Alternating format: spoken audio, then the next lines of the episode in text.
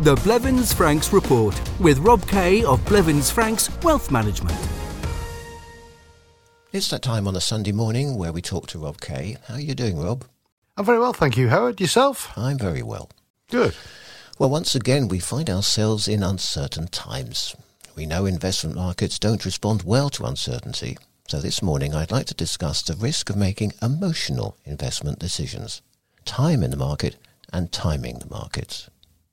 But before we get into that psychology of investing, what caught your eye in the news this week? Well, Howard, once again, the news was obviously dominated by the horrors happening in Ukraine and the sad pictures of cities reduced to rubble. In this day and age, seeing dead bodies being piled into mass graves is just wrong on every level. When this whole sorry mess is over, something needs to be done to ensure nutters with the powers Putin has are not able to wreak the death and destruction he has, just because everyone's scared of him or anyone like him pressing that nuke button. It's difficult to see positives when people are dying because idiots are launching cruise missiles at residential buildings. But this week, members of the European Parliament overwhelmingly voted to ban golden passports. The vote, which saw 595 in favour, 12 against and 74 abstentions, follows commitments by the European Commission, France, Italy, Germany, the UK, Canada and the US to limit wealthy Russians with links to government from accessing golden passports. Their ruled citizenship by investment schemes is objectionable at an ethical, legal, economic and security perspective. It's estimated between 2011 and 2019, 130,000 people benefited from golden passports, which generated revenue of nearly 22 billion euros for the EU countries involved. One MEP was quoted as saying, "These schemes only serve to provide a backdoor into the EU for shady individuals who cannot enter in broad daylight. It's time we close that door so that Russian oligarchs and other persons with dirty money stay out." COVID has taken something of a back seat in the news over the past month, but this week we took another step towards normality when the UK ended all remaining COVID travel restrictions for fully vaccinated travellers, who are no longer required to carry passenger locator forms. France also updated its COVID travel rules, moving 23 countries from its amber to green list. Unfortunately, the UK remains amber listed, but fully vaccinated travellers from amber listed countries only need to show proof of vaccination and sign an engagement sola honour confirming they have not experienced COVID symptoms and have not been in contact with a confirmed case in the previous 14 days. On the financial front, the US Federal Reserve this week raised interest rates by 0.25%, the first of potentially 7 hikes predicted for 2022. It is attempting to tackle inflation, which has hit a 40-year high of 7.9% in the US. It's predicted it will take longer for inflation to return to 2%, and it projected it would still be above 2.3% in 2024. The Bank of England then followed the Fed's lead by increasing UK base rates also by 25 basis points, bringing the UK to 0.75%. It's the third time in 4 months the central bank has increased rates after keeping it at a record low of 0.1% during the pandemic. The Monetary Policy Committee's minutes predicted inflation will increase to around 8% in Q2 and potentially even higher later in the year. Finally, on a positive note, Princess Charlene this week made her long-awaited return to the Principality, where she will continue the final stages of her recovery with her family. A statement from the princely couple said, "In agreement with her doctors and while her recovery is on the right track, their Serene Highnesses have jointly agreed Princess Charlene can now continue her convalescence in the Principality with her husband and children. Princess Charlene is expected to resume official duties once she's back to full health." Well, Rob, how has the Ukraine conflict affected investment markets? Well, as you said in the introduction, Howard, uncertain times are once again upon us. The predominant theme of Russia's invasion of Ukraine is only the latest manifestation of the uncertainties of life. To make sense of what's happening in the investment markets requires us to make sense of what's happening around us, which now is practically impossible. Most of the world's equity markets began the year at all-time highs, or close to. Since then, most have dropped by around 10%. Which wiped out what they'd achieved in the previous 6 months. Sorry to state the obvious, but the only certainty in uncertain times is the markets will be volatile. Equity markets are moving up and down more than 2% every other day because the war has created a gigantic new source of worry for investors. Professional investment commentators are trying to estimate the potential economic fallout from this war compared with the devastation wrought by COVID-19 pandemic, and the consensus is this conflict isn't likely to inflict a similar level of economic damage. This is due in part to the relatively small size of both the Russian and Ukrainian economies.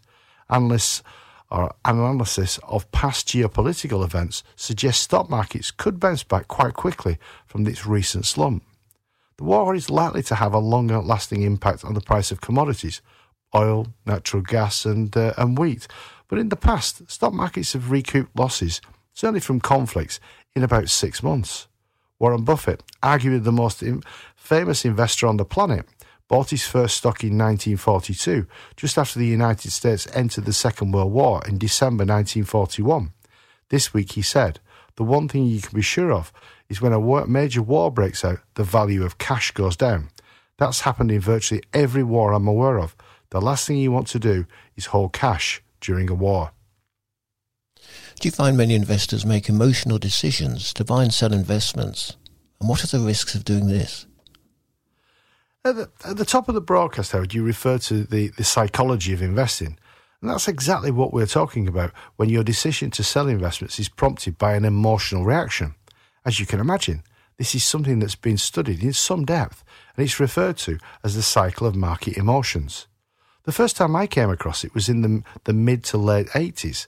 From 1984 to mid-1987, investment markets enjoyed a period of excitement and euphoria, which was fueled by a credit boom and a strong economic growth around the world. During this period, investment markets rose by around 140%.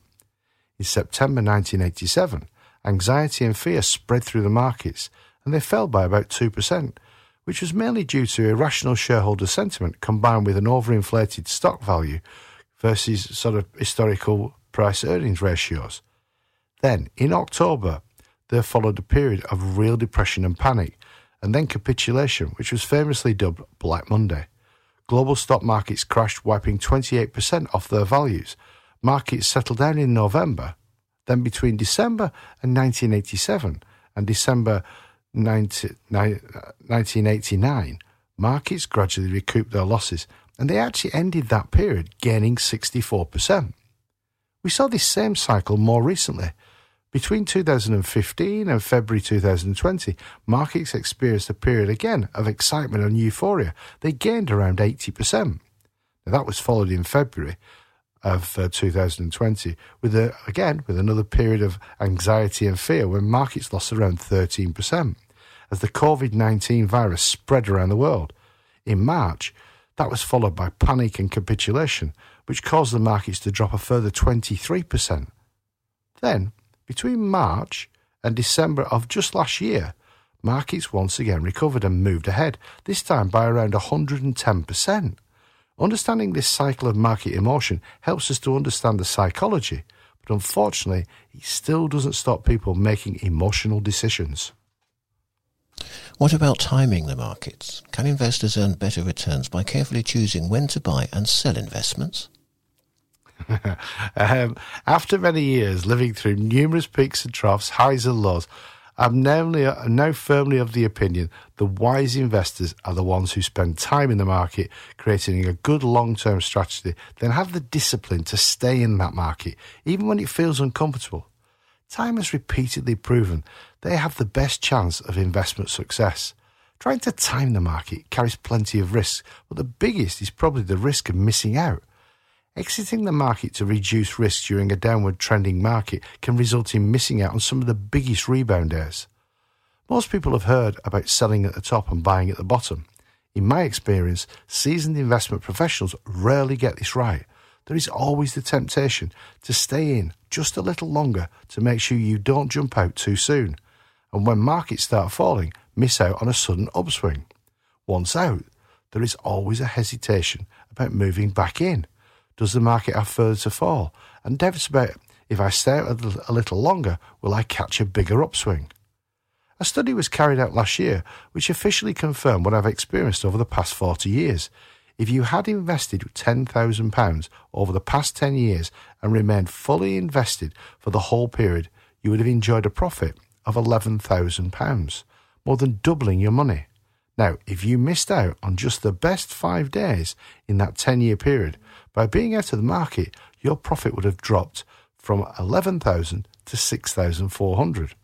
If you missed the best 10 days, your profit would have dropped to £4,000. The best 20 days, it would have dropped to just about £700. And if you'd actually missed just the best 30 days in that 10-year investment period, your investment would have actually lost you £1,600.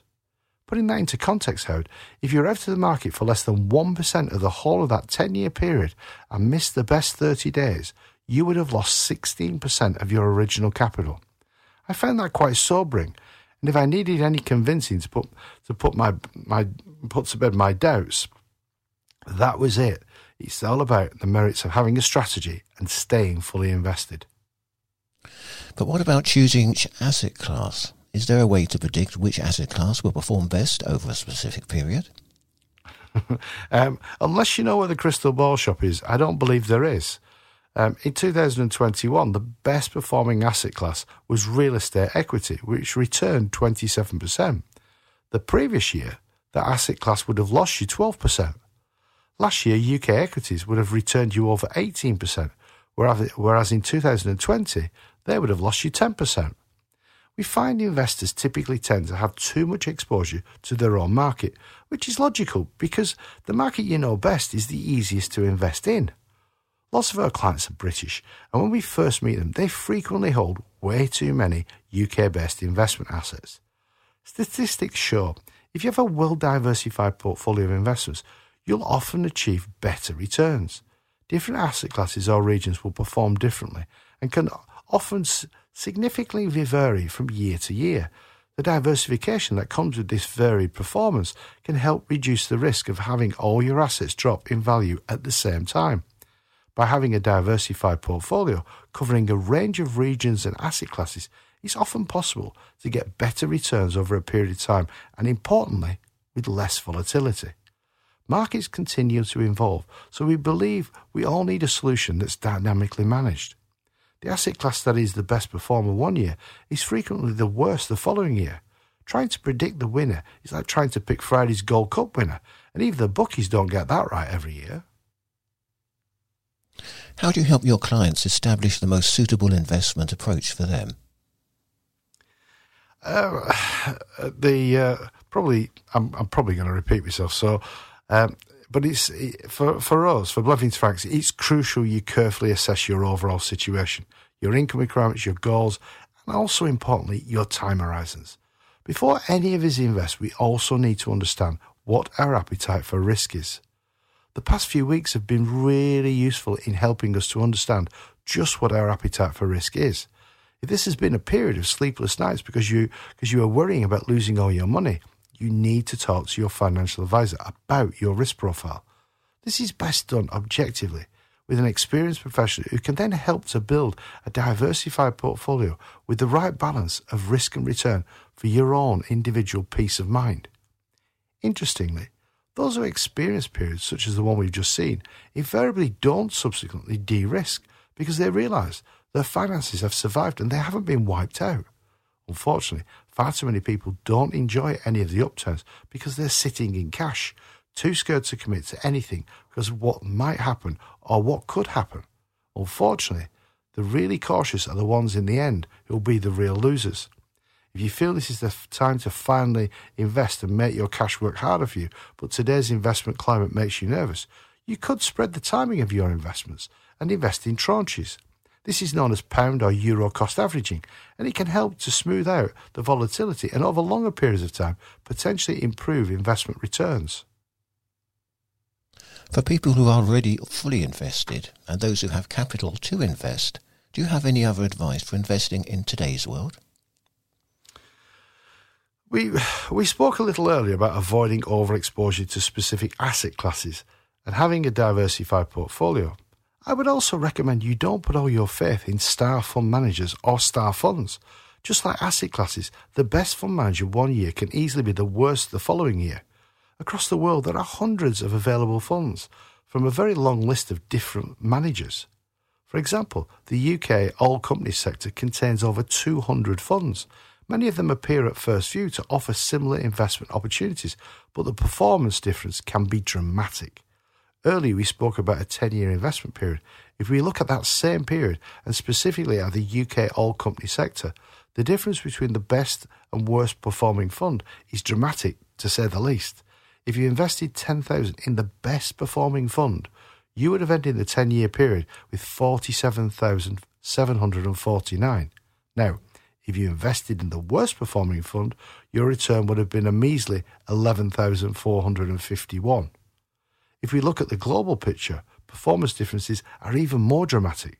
The best performing global equity fund would have turned your £10,000 into £74,412.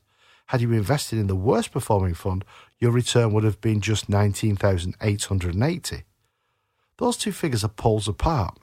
But to put investment performance into context, if you'd left that cash sitting on cash deposit over that same period of time, your £10,000 would have appreciated to just £10,409, just north of 4% over the whole 10-year period. Given that time in the markets, not timing the markets, which counts, is it still important to review your portfolio from time to time? I hope what I've been able to communicate this morning is ultimately a long-term diversified investment approach is vital to help protect and grow your capital, whatever the economic climate. While a keep calm and stay invested approach gives you the best overall results, you also need to make sure you still regularly review your strategic financial planning. We sit down with our clients at least once a year, or more frequently, especially if circumstances change, to ensure their arrangements continue to meet their financial goals. Over the past couple of years, sitting down with our clients was probably by telephone or via video conference arrangements. After France finally lifted its COVID restrictions last week, wherever possible, we will now be returning to face-to-face review meetings. We are also hearing from more and more people who are discovering their UK advisors are no longer able to advise them because they can't passport their services into Europe. If you've not reviewed your financial situation since Brexit because of the COVID restrictions, or you would like to a Blevins Franks review, you can call our Valbonne office. The telephone number there is 0493 001780. That's 0493 001780. If visiting our Monaco office is more convenient for you, then call our Monaco office. And the number here is 97775574. That's 97775574. And alternatively, if you prefer, you can find more about Blevins Franks or arrange a meeting with a Blevins Franks partner by simply visiting our website, which is www.blevinsfranks.com. Many thanks, Rob. We'll chat again next Sunday morning. Look forward to it. Have a great week. The Blevins Franks Report. If you would like more information on any of the topics discussed in this programme, contact your local Blevins Franks office on 0493001780 or riviera@blevinsfranks.com. Life after Brexit. What has changed for British expatriates in France? The last 2 years have been challenging with Brexit and the pandemic. Has your financial planning kept up with developments? Book your place at one of the Blevins Franks seminars on the 8th, 9th and 11th of March. They look at Brexit, succession reform in France, taxation, investing and UK pensions. To reserve your Blevins Franks seminar place, call 0493001780 or online at blevinsfranks.com.